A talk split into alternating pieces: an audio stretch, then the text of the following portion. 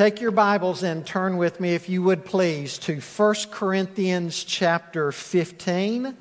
1 Corinthians chapter 15, and we'll be looking at the last verse in that chapter and talking this morning on the subject matter of Christian labor. Christian labor. Would you stand for the reading of God's word, please? Again, just one verse, verse 58, 1 Corinthians 15. Uh, Paul says there, Therefore, my beloved brothers, be steadfast, immovable, always abounding in the work of the Lord, knowing that in the Lord your labor is not in vain. Father, we thank you for the promise here in this scripture that whatever we do for you will last, it will have eternal consequences. Lord, as we think about our labor, as we think about our work, I pray that we would be motivated and encouraged to be diligent about your business. Lord, help us to focus less upon ourselves and more on what you have for us. We pray in Jesus' name. Amen. You know, tomorrow we'll be celebrating Labor Day, and it's always kind of struck me as being a little bit funny that as we celebrate Labor Day tomorrow, we celebrate it by not doing any labor. Uh, most of us take the day off. It's considered also the unofficial end of summertime in the United States, and the holiday has become a federal holiday. Labor Day is intended to honor the American labor movement and the contributions that workers have made to the strength, the prosperity, the laws, and the well being of this country. You see, in the late 1800s, at the height of the Industrial Revolution in the United States, the average American worked 12 hour days, seven days a week, in order even to eke out a basic living. Now, despite restrictions in some states, children as young as five and six years of age toiled in the mills and the factories and the mines across this country, earning a fraction of their adult counterparts. People of all ages, particularly the very poor and recent immigrants, often faced extremely unsafe working conditions. Now, as manufacturing increasingly supplanted agriculture as the wellspring of the American economy, labor unions that had first appeared in the late 18th century grew more prominent and more vocal. They began organizing strikes and rallies to protest the poor conditions and to compel employers to negotiate better hours and pay. Many of these events, many of these protests and rallies turned violent. On September the 5th, 1882, 10,000 workers took unpaid off to unpaid time off to march from City Hall to Union Square in New York City holding the first Labor Day parade in United States history. The idea of a workman's holiday celebrated on the first Monday in September caught on in other industrial centers across the country, and many states passed legislation recognizing it and supporting it. In 1887, Oregon was the first state in the nation to make Labor Day an official public holiday. By the time it became an official federal holiday in 1894, 30 states had it on their books as an official holiday.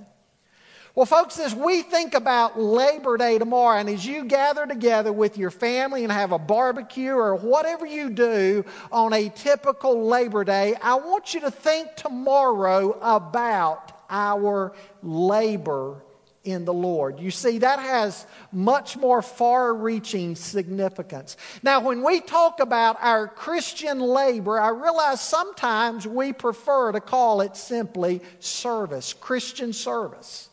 But, folks, some of it is labor because sometimes laboring or working for the Lord is very taxing and very exhausting. You and I need to realize this call that is upon our lives, and this call sometimes will take a great deal out of us. But as the Apostle Paul said in 2 Timothy, we have a faith to keep and we have a course to run. Paul said, I've fought the good fight, I've finished the course, I've kept the faith. And you and I need to live our lives that same way. And Jesus said, as we labor for God's kingdom work, it's like a plowman in the field. And he said, nobody is fit for service in the kingdom of heaven if he puts his hand to the plow and then lets go or looks to the left or the right and turns away. Folks, we've got to be very serious and very diligent about our Christian labor. And that's what I want us to look at this morning from this single little verse. I want you to look, first of all, with me this morning at the fact that Christians are to abound in the work of the Lord. He says, Therefore, my beloved brothers, be steadfast, immovable, always abounding in the work of the Lord. Now, folks, this verse is not written in a vacuum. It's got a very important context to it, and you need to understand that everything that comes before this verse in chapter 15 is the context of what the Apostle Paul is saying right here. If we had time to go back and read all of chapter 15, we would see that Paul is talking about the reality of the resurrection of Jesus Christ. Because Jesus Christ has been raised from the dead, that ought to make all the difference in the world what your life is about and what my life is about. He begins here by saying, therefore, and whenever you see a therefore recorded in the scripture, you need to ask yourself what it's there for.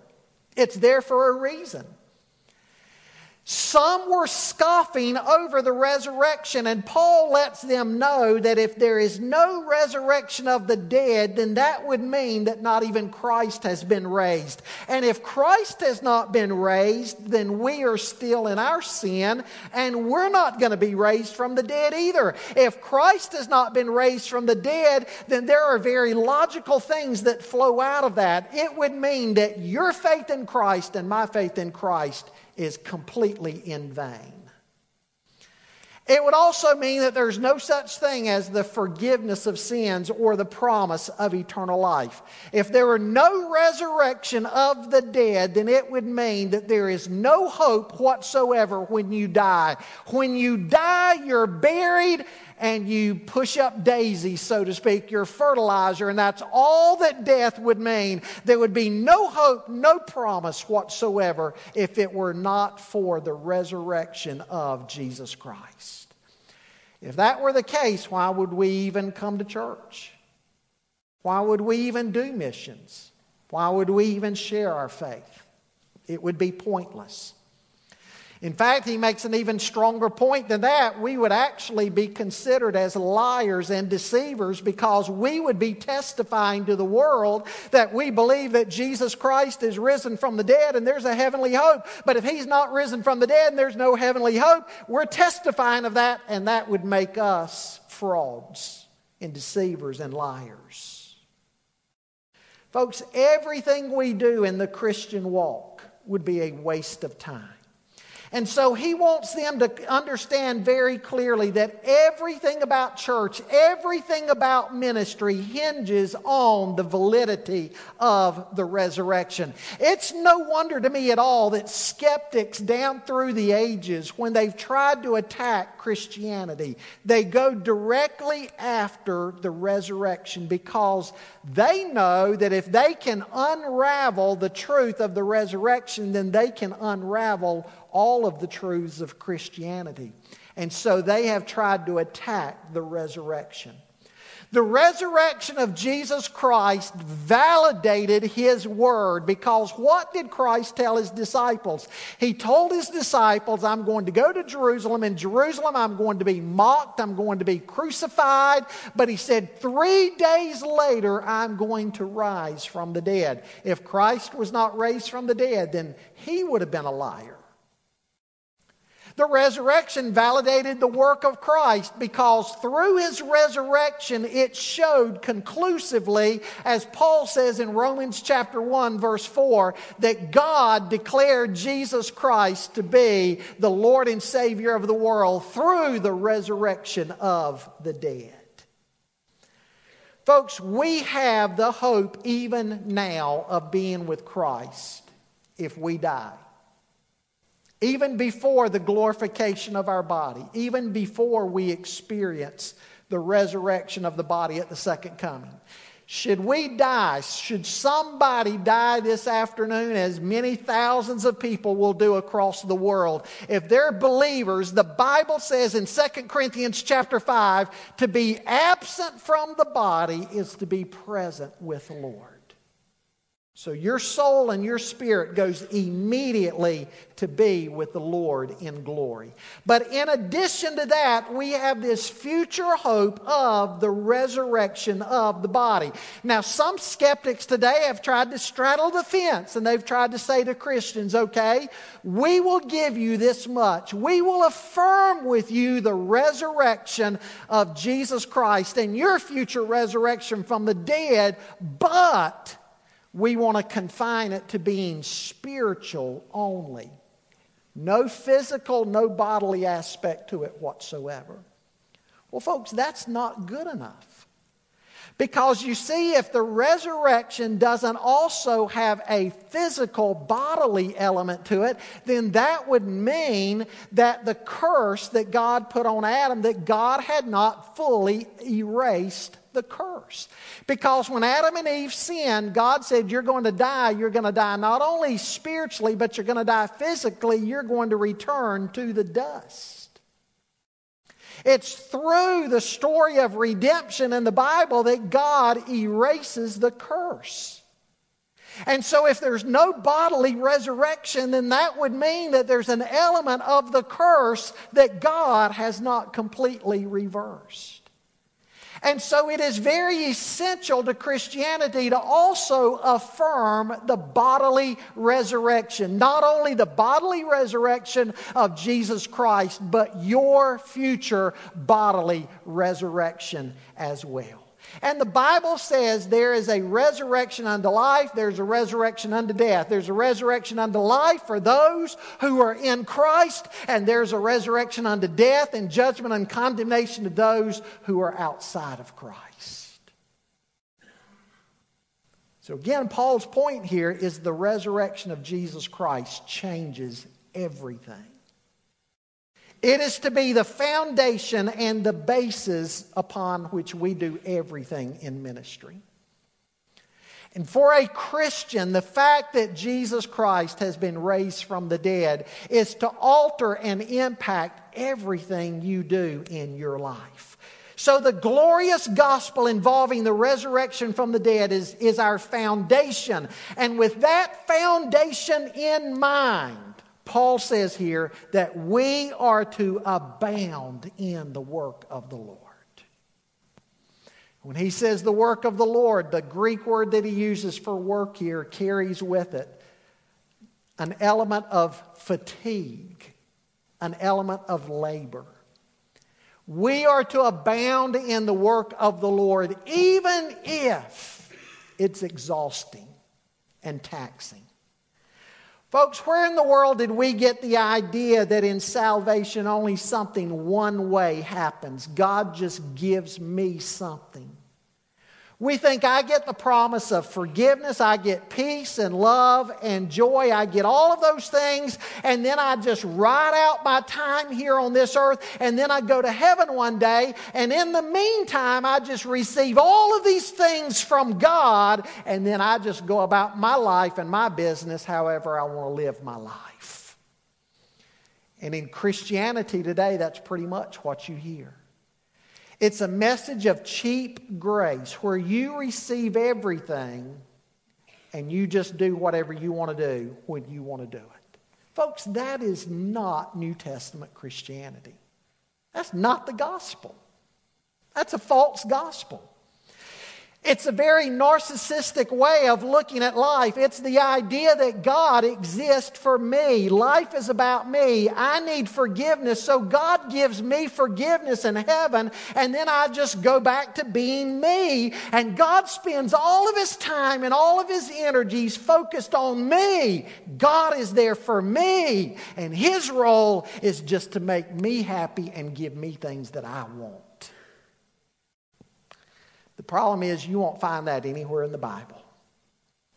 Yes, God reconciles you to Himself through the death of His Son. Yes, God gives you joy and peace. God gives you all those good things.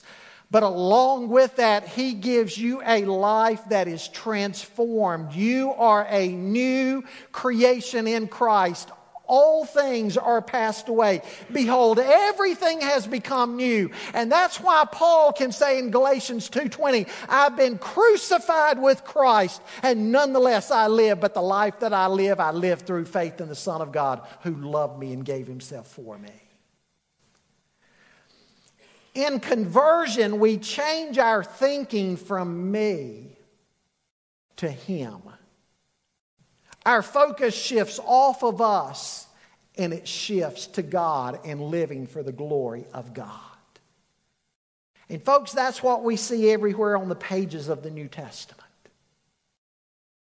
I think of the call of Levi. Here was Levi, a tax gatherer, a tax collector. And Jesus said, Levi, come and follow me. And the Bible says he left his tax collector's booth. And from that moment on in his life, he followed Christ. He abounded in the work of the Lord. He lived a different kind of life because of Jesus Christ.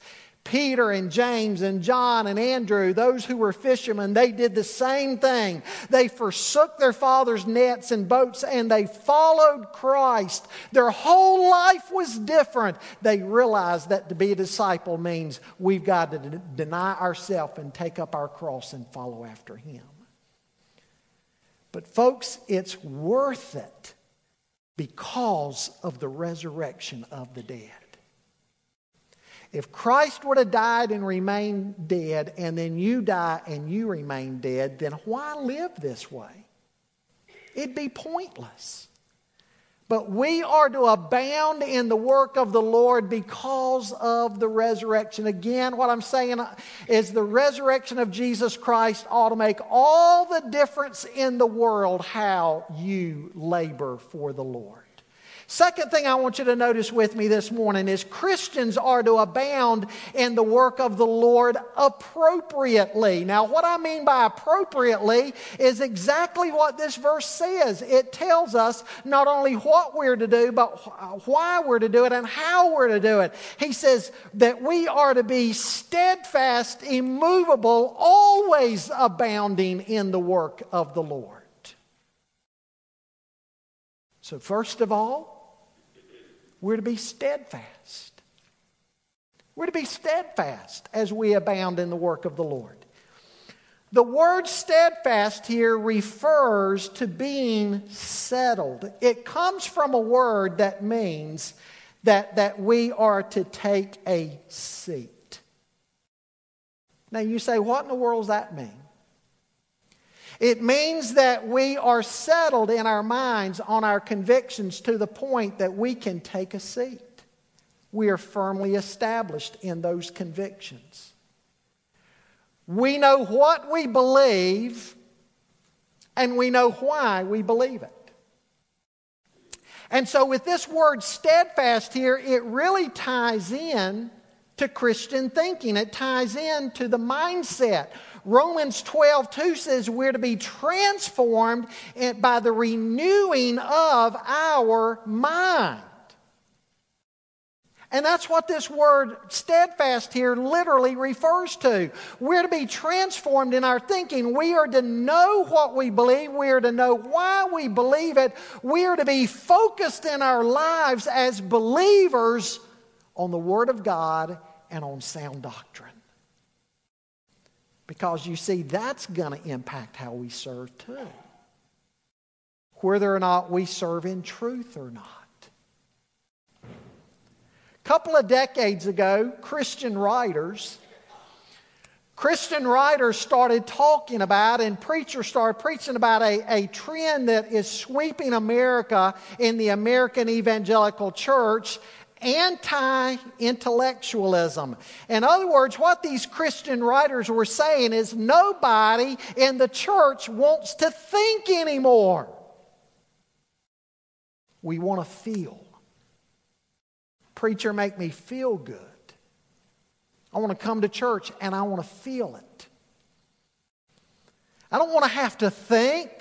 I think all week. I don't want to have to think. I want to come to church and I want to get the warm fuzzies. I want to get the goosebumps. Don't make me think about anything. And yet, Paul is saying just the opposite here. We need to meditate on the scripture. We need to meditate on the great doctrines of our faith so that we will be settled in our convictions so that we are able to be steadfast and not tossed to and fro by every little fad and everything that comes along. Steadfast. Folks, it's thinking on the gospel and about the gospel that helps us to be steadfast and settled. And that's going to impact how we serve, whether we're going to abound in the work of the Lord or not. Folks, there is a massive cultural shift happening out there in society today. And I don't have to tell you about that. You live it every day of your life, you've experienced it. In many, of, many sectors of society today, Christianity is having to even fight for the right to be heard. It's important for us to be steadfast, knowing what we believe and why. Let me give you an illustration of where we have gone with this and, and, and how we've got to engage this culture. You may have read about what, what's happened in, in Dearborn, Michigan, a huge Muslim population there, and they have this huge Muslim festival there every year. Well, some Christians wanted to go to that festival in that park and simply set up a booth and pass out Christian literature, and they were instructed by the local local authorities that they would not be able to do that. They would have to move outside the park. Well, they moved outside the park, and the police said, You can't be there either. They said, Okay, we're not even going to engage people verbally. We're just going to give out Christian literature. That's all we're going to do on the sidewalks of a city in America. We're just going to give out copies of the Bible. And they said, No, you can't do that. They arrested them.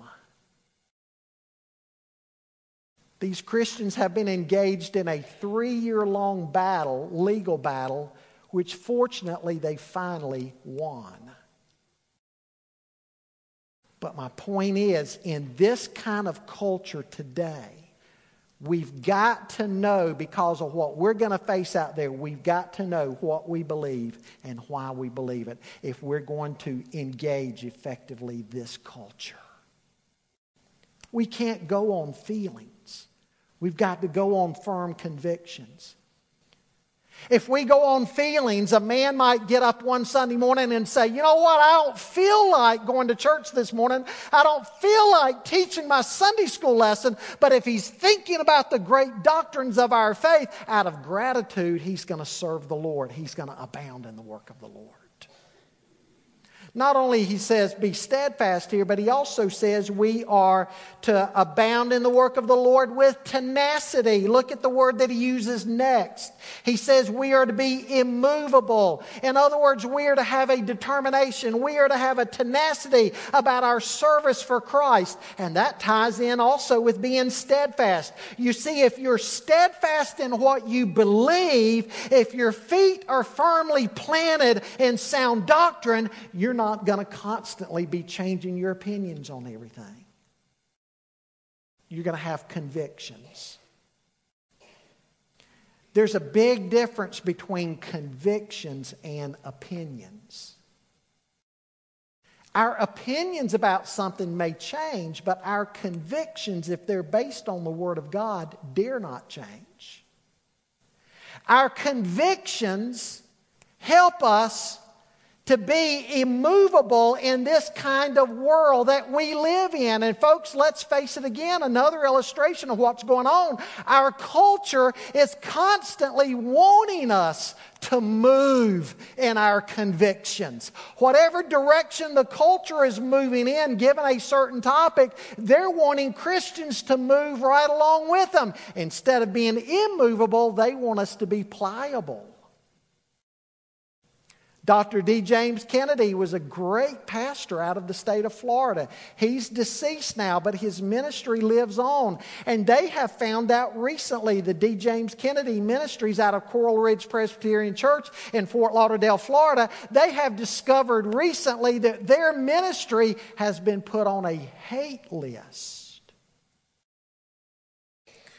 by the LGBTQ community because their ministry won't go along with the new gay agenda. Folks, that's going to happen more and more across this nation. Do you realize that? Do you realize any pastor, any ministry who doesn't move with the culture wherever the culture is moving on a given issue at a given time? If we don't move with the culture, we're going to be put on lists like this. But I tell you what, ladies and gentlemen, the Bible is saying here that you and I are to be immovable if our convictions are based on the inspired, inerrant word of the living God. I tell you what, as long as I've got breath in me, I'm going to preach the word of God. I'm going to preach the unsearchable riches of Christ and try to be true as best as I know how to biblical doctrine that is honoring to Christ and honoring to God. And guess what? By being immovable like that, you and I are not going to be received very well. But Paul is saying here that's how we've got to abound in the work of the Lord. We can't just float along with the culture believing anything and everything at any given time. How are we going to be salt and light for this culture? How are we going to exalt the name of Christ and point people to Jesus if we don't stand for something? We've got to be immovable in the work of the Lord. We've got to be tenacious about our convictions. And not only tenacious and, and immovable, but he goes on to say here also that we've got to abound in the Lord, in the work of the Lord with constancy. He says we're to be always abounding in the work of the Lord. The idea of abounding always means doing more than just meeting the basic requirements. In fact, the phrase means that we're even to overdo it. We're to overdo it. Have you ever worked with anybody that all they cared about was just squeaking by? I remember that from back in my school days. I was the kind of student, if I made a 98 on a project, I was upset that I didn't make 100. I guess I was just OCD about that. But you know, you know what it's like to be put on a team where you do a team project. And I would be put on teams sometimes with guys, if 69's failing and 70 is passing, they were quite happy to make a 70. I mean, that just tickled them to death. Well, I wanted to make a hundred. So you know what happens there, right? Who ends up doing all the work? You end up doing all the work. Paul is saying when it comes to our work in the Lord, we are to always abound in the work of the Lord. We're not to be looking to just do the bare minimum and get by. And the word he uses for abounding, a word picture back in ancient times of that Greek word abounding was when a river would get out of its banks and flood a whole area. You can certainly relate to that right now, right? With all the news in Houston, all the, the water that's gotten beyond the boundaries of where it's supposed to be and flooded the whole area. Well, Paul is saying here when it comes to our work for the Lord, we're to be overflowing. We're to get outside of our boundaries. We're to, we're to just spill over we're to be always abounding in the work of the Lord. Is that how you serve the Lord? Again, not just thinking of what little can I get by with. Again, the idea is overdoing it. Boy, wouldn't that be great to come to church and everybody's thinking, how can I overdo my service? Wouldn't that be wonderful? I'll give you a great biblical example. Epaphroditus in the book of Philippians, Philippians chapter 2. Paul's under house arrest. And the Philippians hear about him and they're concerned about him. And so they send Epaphroditus to Paul and they've got a material gift to give to him. Epaphroditus gets there and ministers to Paul. Epaphroditus ends up getting sick. And Paul has to end up sending Epaphroditus back because the Philippians are worried about him. And when he sends Epaphroditus back, Paul gives a testimony of Epaphroditus. He says, Listen, I want to tell you what, what, a, what a fine example of service this guy was. When this guy got here to minister to me, he went above and beyond. In fact, he gave of his very life for the sake of the gospel. That's how we're to be. Always abounding in the work of the Lord.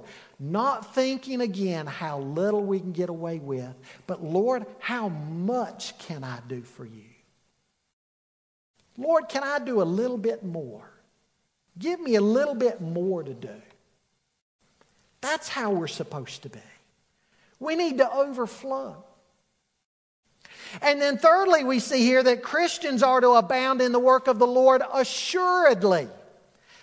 He says, knowing, not thinking, but knowing that in the Lord your labor is not in vain. Think of all the things you and I have done that have no eternal value to them whatsoever. But, folks, whatever we do for the Lord Jesus has eternal consequences. I think of that situation in the Gospels where Mary came in and broke that vial of, of perfume and, and poured it over Jesus' feet, and she anointed his feet, and the disciples got angry about it. And Jesus said, Listen, I'm going to tell you something. Wherever the gospel is preached in the future, what she has done is going to be remembered. In that passage in Matthew 25, when Jesus talks about the sheep and the goats, and he says to the sheep, Enter into my kingdom because you fed me and you took care of me. And they said, Lord, when did we do that? And Jesus said, Whenever you did it to one of the least of these, my brethren, you did it unto me. God remembers. The book of Malachi says God is keeping records. God remembers everything we do for Him. And Paul is saying here, it will not be in vain. It'll not be in vain. You abound in the work of the Lord, and one of these days when He calls you home or He comes back for His bride, whichever happens first, if you've been abounding in the work of the Lord, you're going to hear those words, Well done, good and faithful servant. If you've lived for yourself or your own agenda, then you're not going to hear those words. What are you living for? Are you living for the praise of men or the praise of God? Tomorrow, Labor Day, I want you to think about your labor for the Lord. Are you abounding in the work of the Lord? Are you abounding properly or appropriately with steadfastness, with tenacity, with constancy? If you are, you can be assured it will not be in vain. I want you to bow with me in prayer, please. Just before God right now, think about your life. Are you steadfast? Are you immovable? Do you know what you believe and why? Are you settled in your convictions? I would beg of you, if you're not, would you please come to us and say, Would you help me?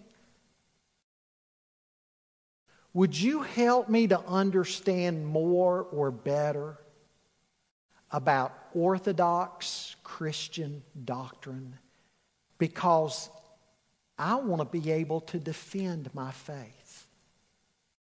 I want to be able to be a witness.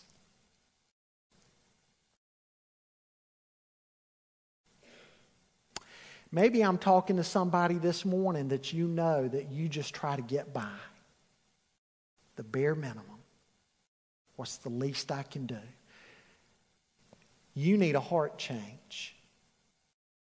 In light of what Jesus Christ did on Calvary's cross for you when he laid down his life and shed his blood, I'm here to tell you, you need a heart change if you're thinking about what little can I do. Make it your prayer, God, I want to overflow. I want to abound. I want to go beyond, beyond, above and beyond. Lord, give me more to do. And some of you this morning, I want you to remember about the greatest work of all. That was done 2,000 years ago on the cross. Jesus died for you. There's not a doubt in my mind that somebody here this morning needs to come to Christ because you're still trying to focus on your work to get you to heaven, and it will never happen.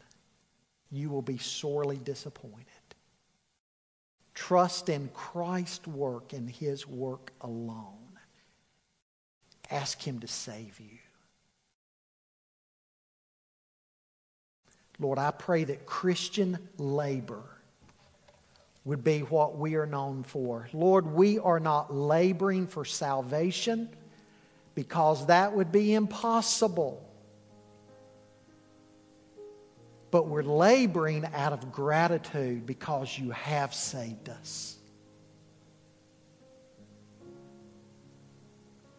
Lord, help us to be serious about our work for you about what we believe and why, and then putting that to practice in our daily lives. Lord, help us to lose ourselves in ministry for you. Because you've said that the one who gives away his life will gain it. So help us to lose ourselves for you and your kingdom's sake. In Jesus' name I pray. Amen. Would you stand, please?